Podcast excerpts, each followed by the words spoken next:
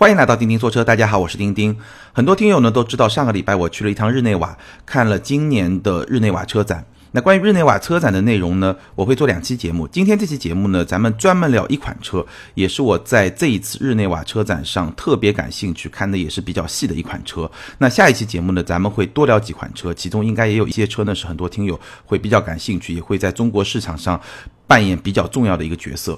那今天呢，咱们就聊一款车。大家在标题里面也看到了 Polestar 二，为什么要花一期节目来聊这么一款车呢？两个原因。第一个呢，关于电动车， Polestar 二是一款电动车，待会儿我们会去说它具体是一款什么样的车。电动车我们说了这么多年，领头羊当然是特斯拉，从 Model S 到 Model X 到 Model 三，但是你会觉得为什么传统车厂迟迟没有动作？那我在节目里面也聊过，二零一八年开始有一些电动车已经起来了，二零一九年会使更多的传统大厂推出电动车产品。那直到今天为止，真正在市场上直接跟特斯拉的产品针锋相对的，我个人觉得只有两款车。第一款就是保时捷的 Taycan， 它是直接去对标 Model S， 那个是一个非常激烈的一个竞争。那第二款车呢，就是今天我们要聊的 Polestar 二，它是直接去对标特斯拉最走量的那款车，就是 Model 三。所以 Polestar 二这款车还是非常值得一说的。那第二个原因呢，之前我也聊过，其实在这两年我还是有一点想法要买一辆电动车。那我们之前也聊过 Model 三，但是现在 Polestar 二出来了，那么是选 Model 三还是选 Polestar 二呢？对我个人而言还是一个值得去考量的问题。因为这两个原因，所以呢我非常关注这款车。那今天节目里面呢，咱们可以展开来说一说。其实 Polestar 这个品牌咱们之前聊过，也聊过它的第一款车 Polestar 一，但是呢毕竟这个品牌知名度不是很高，所以呢我简单把背景介绍一下。Polestar 最早呢是瑞典的一家改装车和赛车公司，他们呢是把沃尔沃的一些车型改装成为高性能车和赛车，参加一些房车的比赛。后来呢，沃尔沃官方就把 Polestar 给收编了，那 Polestar 呢就成了沃尔沃的一个高性能车的部门，有点像是奔驰的 A M G 或者说是宝马的 M。 然后到了二零一七年的时候呢， Polestar 就独立成为沃尔沃旗下的一个电动车的子品牌，就是专门生产电动车的这么一个品牌。那 Polestar 的第一款车 Polestar 一呢，是一款高性能的跑车，在中国市场卖一百四十五万，也不是特别的便宜，主要呢是用来打造 Polestar 这么一个品牌。而今天我们要聊的 Polestar 二呢，是 Polestar 旗下第一款真正走量的纯电动车。那它的定位呢，我刚才也说了，对标 Model 三，价格区间是三十到五十五万。好，那今天我们就具体来展开来聊一聊 Polestar 二这款车。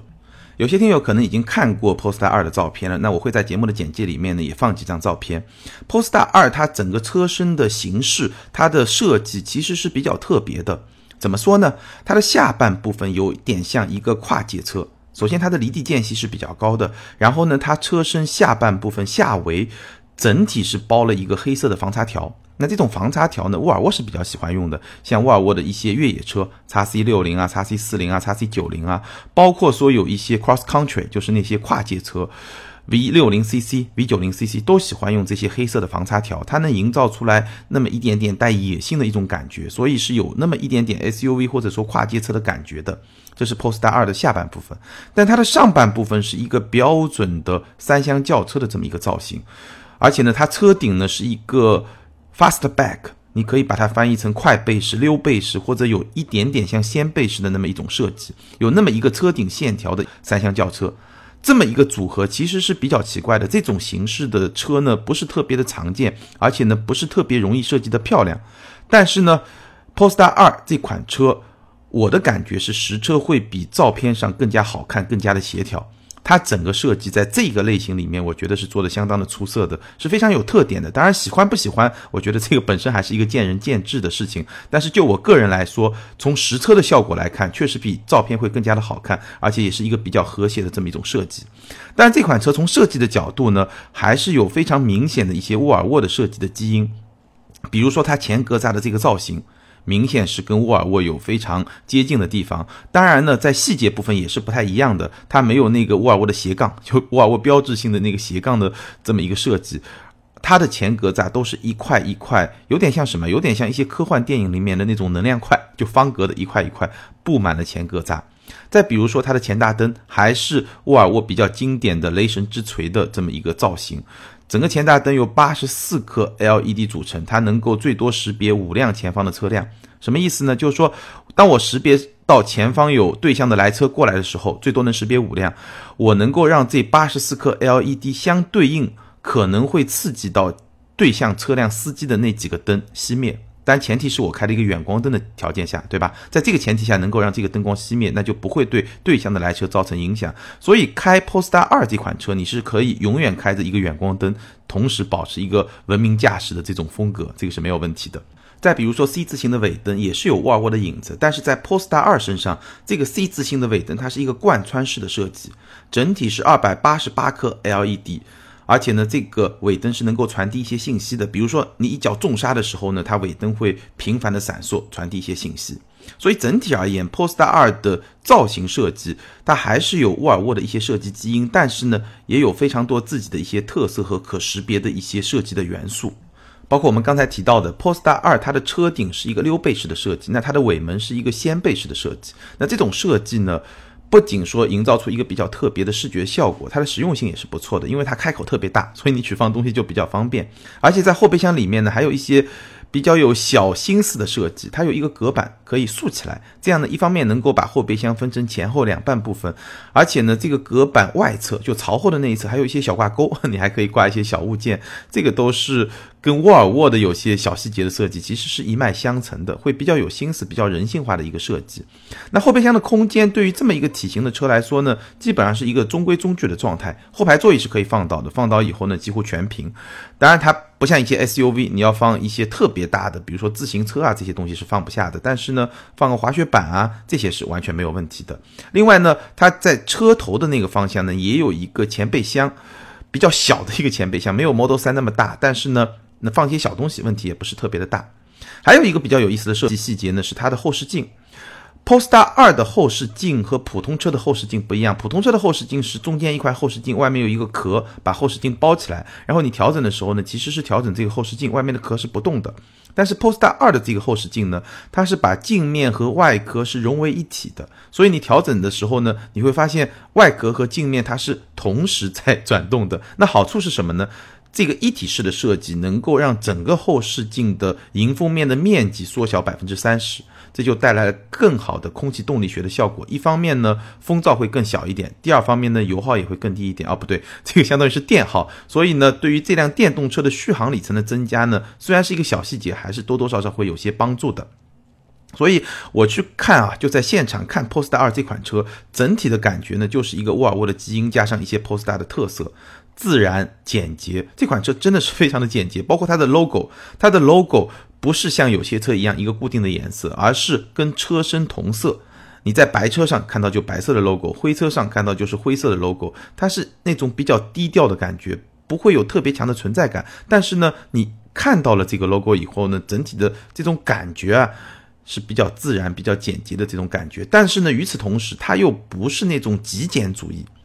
我觉得这个其实是要说清楚的。包括沃尔沃的设计也一样， Polestar 更把它发挥到一个比较极致的一种状态。但是呢，你虽然从形式上看到它是比较简洁的，待会我们说内饰也是这样，形式上看它是比较简洁的，但是这种简洁更多的是去符合自然的一种状态。你想象一下，在北欧的这种自然的状态，树木森林，对吧？冬天就是覆盖着白雪，这种比较自然状态下的简洁，而不是像某一些当代设计，我人为的要设计出那种极简主义，其实是不太一样的。那一方面 Polestar 是这么一种设计风格，另一方面呢，你看到它跟沃尔沃之间有一个明显的传承，你可以把它理解为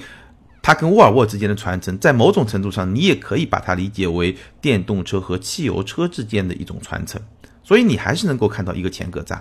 但是呢， Model 三可能就是另外一种设计的风格。 Model 三现在表现出来的一种设计的态度，基本上我觉得啊，就是一个跟汽油车彻底决裂的一个态度，它是走向一个比较极端的一种状态。你看它完全把前格栅就取消了，但特斯拉本身也是经历了这么一个过程。第一批 Model S 出来的时候其实还是有一个前格栅的，那到了中期后面就没有了，现在 Model 三也就越来越极端那么一种设计的风格，所以还是挺不一样的。但这一点上我最后会说我对于这两款车的一个观点，其实从外观上我们已经多多少少可以看出这一点了，就是他们对传统的态度是不太一样的。沃尔沃是延续传承创新这么一种态度，而 Model 三特斯拉更多的是一种比较极端的割裂或者说决裂，我彻底就是从头开始。但他本来也没造过汽油车，所以完全没有包袱嘛，所以态度还是不太一样的。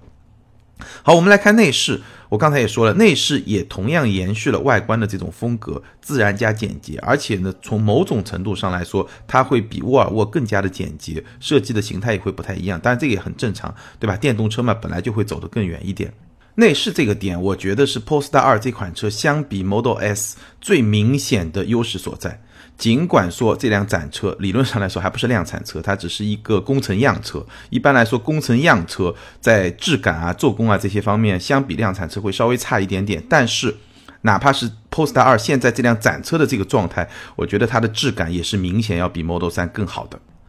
Polestar 二的内饰呢，主推的是一种叫 WeaveTech 的环保材料，这是一种类似深海潜水服的材料，防水防尘，而且呢比皮革要轻 百分之二十到百分之三十。那我现场体验了一下，触感还是相当不错的，非常的温和，非常的舒适。而且呢，不仅是座椅使用了这种材料，方向盘也是用这种 Wiftech 来包裹的。这种做法确实非常的北欧，非常的沃尔沃，也非常的 Polestar。车内储物空间的表现比较一般，不算特别的出色。但是有几个设计细节我个人是非常喜欢的，比如说它那个镂空的挡把，整个挡把不是很大，而且中间是镂空的，下方有一个 Polestar 的 logo， 这个设计真的是非常的迷人，这个我非常喜欢。还有呢，全景天窗，这个全景天窗是不能打开的，但是面积很大，而且呢据说是使用了一种特别的材料，所以它能够隔离紫外线和强光。所以呢，这个 Polestar 二它是没有遮光帘的，没有那块遮光板的，它这块玻璃就能实现隔离紫外线和隔热的这种功能。当然了，到底实际的效果怎么样，尤其到夏天，对吧？四十几度效果怎么样，可能只有亲身体验过以后才能给出一个结论。操作层面， Polestar 二的驾驶舱只保留了相当少的物理按键，那大部分功能呢还是通过中控屏这个触控来实现，包括说通过自然语音控制来实现。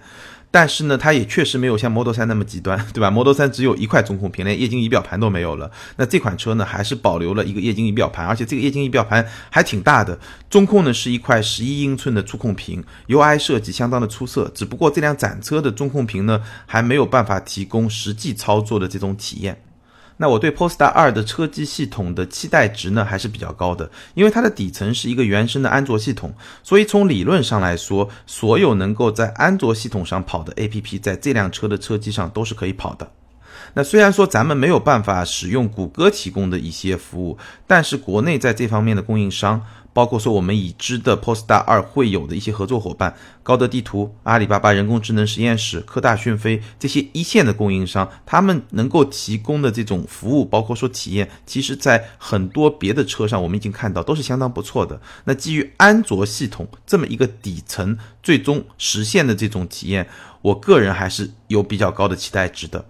而且呢，这一块其实是特斯拉一个相对比较短板的地方。虽然说特斯拉它整体的车机系统，无论是 U I 设计啊，整体的体验做的也相当的不错，但是在本土化这个层面，我始终觉得特斯拉在这方面还是比较傲慢的，或者说还是比较高傲的。他们在跟本土的一些供应商合作这些方面，不是一个特别开放的态度，这也直接导致了特斯拉上某些本土化的应用，其实体验不是特别的好。好，我们接着说 Polestar 二。这辆车的启动的设定是比较特别的。首先，它的身份识别是装在手机里面的。你带着这个手机走进这辆车的时候呢，它就会显示充电状态和续航里程。然后呢，你就可以打开车门。你坐在驾驶席上之后呢，整辆车除了行驶单元之外就完全被激活了，你就可以正常使用这辆车了。然后呢，你踩刹车挂档，这个时候呢，车辆就可以进入到一个可驾驶的一种状态。整个是一个跟汽油车不太一样的一种体验，跟市面上很多电动车的体验也不太一样，相对来说跟特斯拉会比较接近，但特斯拉还是有钥匙的，而这款车呢，它的身份识别是在手机里面的。好，接下来我们来聊一聊 Polestar 二的空间表现。那 Polestar 二这款车呢，是基于沃尔沃的 C M A 平台打造的，也就是说它和沃尔沃的 X C 四十 包括领克零一零二都是同平台的产品。它的车身长度四千六百零七毫米，也就是四米六刚刚出头，轴距是二千七百三十五毫米。那这个数据其实比特斯拉的 Model 三是要稍微小一点的， Model 三的轴距是二千八百七十五。那具体空间表现怎么样呢？我觉得还是要一项一项来说。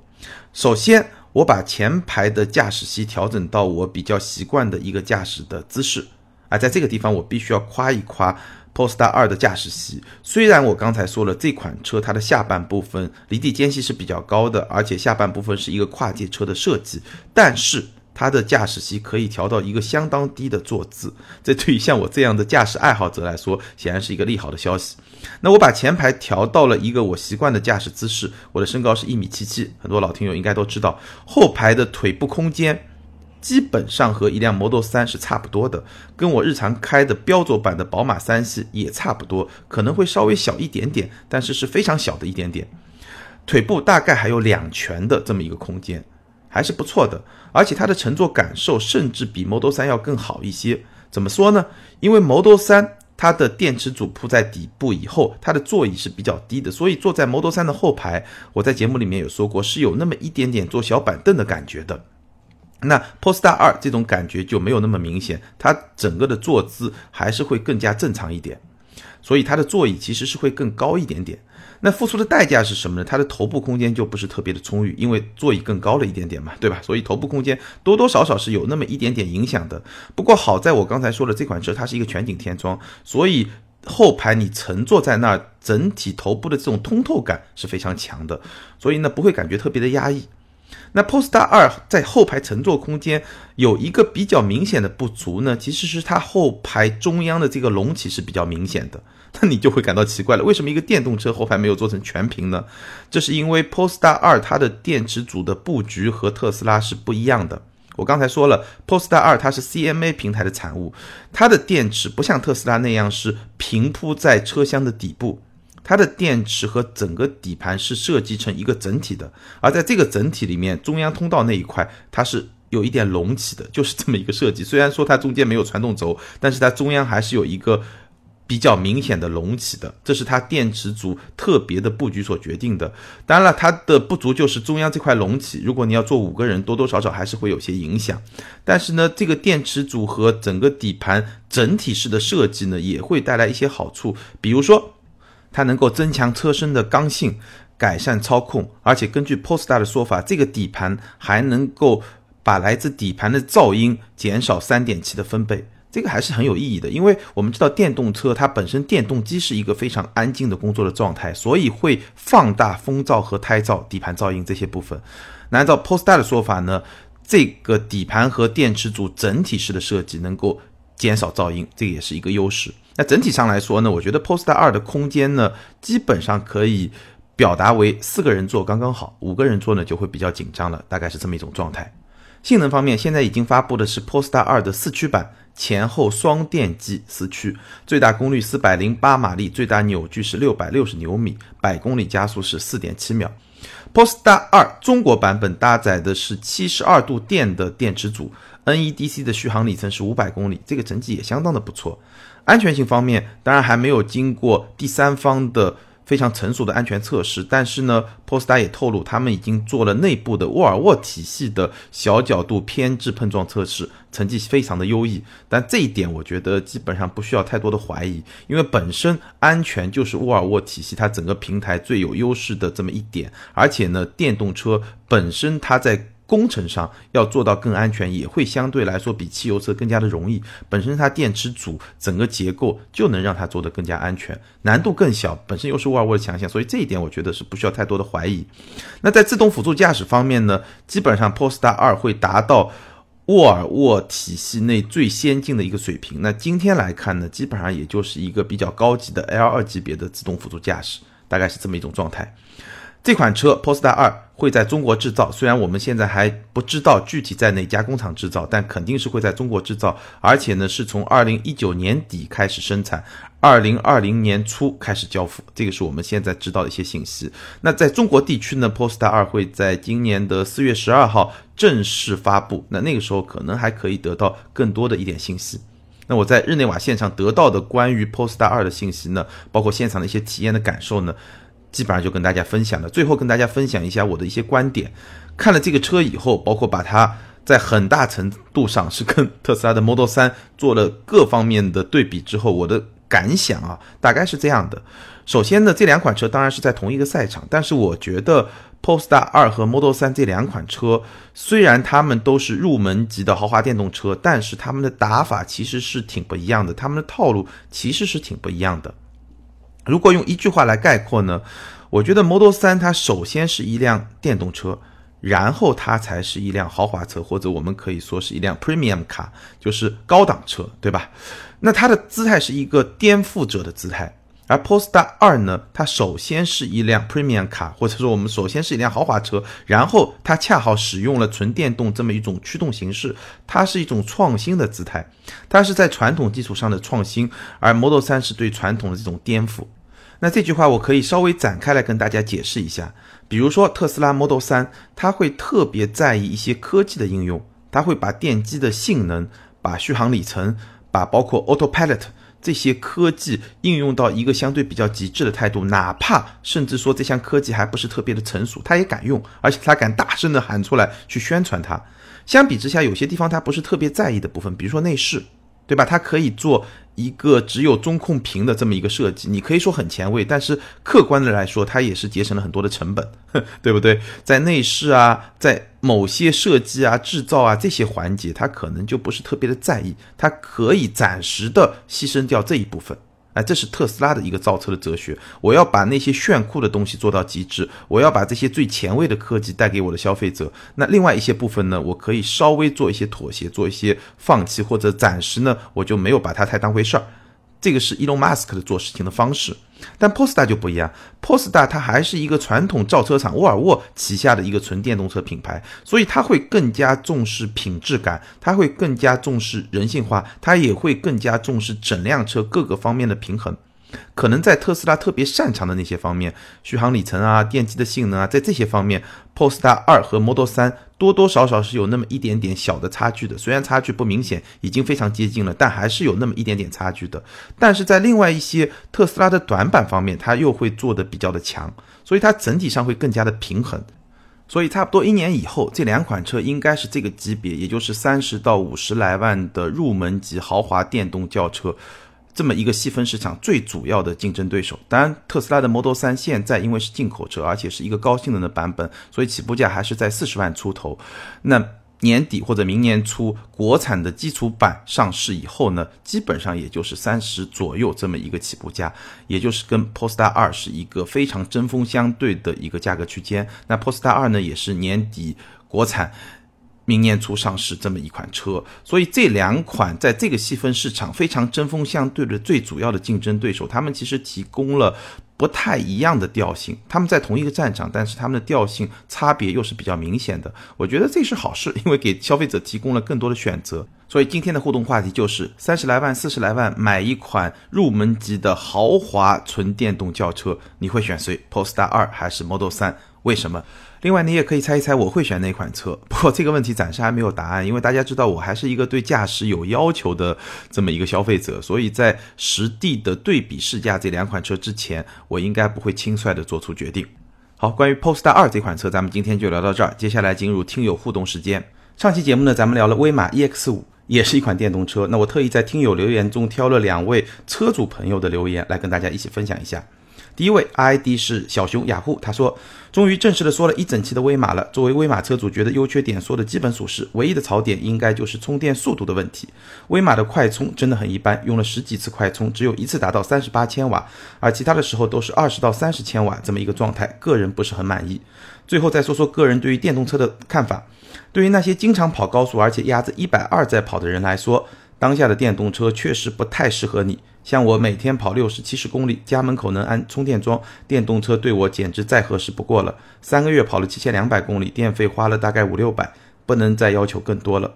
感谢这位听友提供的关于快充的信息，十几次快充只有一次达到三十八千瓦，其他都是二十到三十千瓦这么一个水平。那这种状态跟我测试过程中的体验也差不多，我大概充了三四次，有一次超过了三十千瓦，其他几次也基本上都是在二十千瓦出头这么一个水平。那我在节目里对它评价还不错，主要是基于这款车它没有任何的加温的设施，而且是在冬天有这么一个表现。那如果说你说的这个成绩到夏天还是这么一种状态，那我确实觉得就不算是特别的理想。所以这位听友可以补充一下，你充电快充的这个时间大概是在什么时候？当然你说三个月跑了七千两百公里，这个三个月怎么算？如果到今天为止三个月，那基本上都是在冬天，跟我的测试条件也差不多。这位听友可以再补充一下。下一位听友 I D 是欧式穷鬼，他说我是威马车主，我的小威很好用。好了，说槽点，高速九十以上，能耗巨大二十左右，内饰用料不好，我的扶手被人拉断了，充电桩被汽油车占了，情况很多很多很多，可恶啊！家里第三辆车，上海的都是大牌，牌照问题不涉及，家里有车位能充电，车位免费，单位能充电，电费免费，车位免费，这样还是觉得有点麻烦，同时也能觉得很有优越感，上班五十，下班一百，你能体会领导说要给我装电表的嫉妒眼神吗？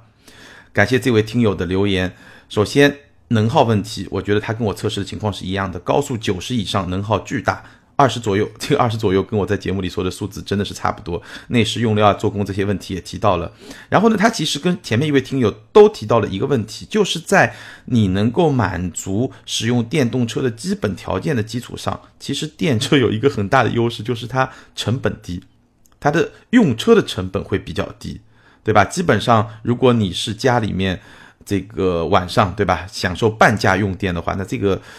确实是用车的成本很低。我大概测算过，如果按照半价的电价来测算的话，基本上一公里的成本在一毛钱左右。那如果你用油的话，一公里至少六七毛，大概是这么一种状态。而且这位听友他单位的电费还是免费，所以那就是更加节省成本的一种使用方法。感谢这两位车主听友给我们补充的信息，请你们把自己的联系方式通过个人微信号全拼的钉钉小马甲留给我，你们将获得的是由途虎养车网赞助的价值九百九十九元的途虎王牌乐乐虎汽车儿童安全座椅，适合九个月到十二岁的小朋友，它的特点是仿失重太空舱力学设计，能够化解急刹带来的惯性冲击力，降低急刹给小朋友带来的恐惧。欢迎大家踊跃留言，把你的想法在评论区跟更多的听友和钉钉一起来分享，评论、转发、点赞永远都是对主播最好的支持。好，更多精彩内容欢迎关注我们的微信订阅号钉钉说车，你也可以通过新浪微博 at 钉钉说车钉钉来跟我进行互动。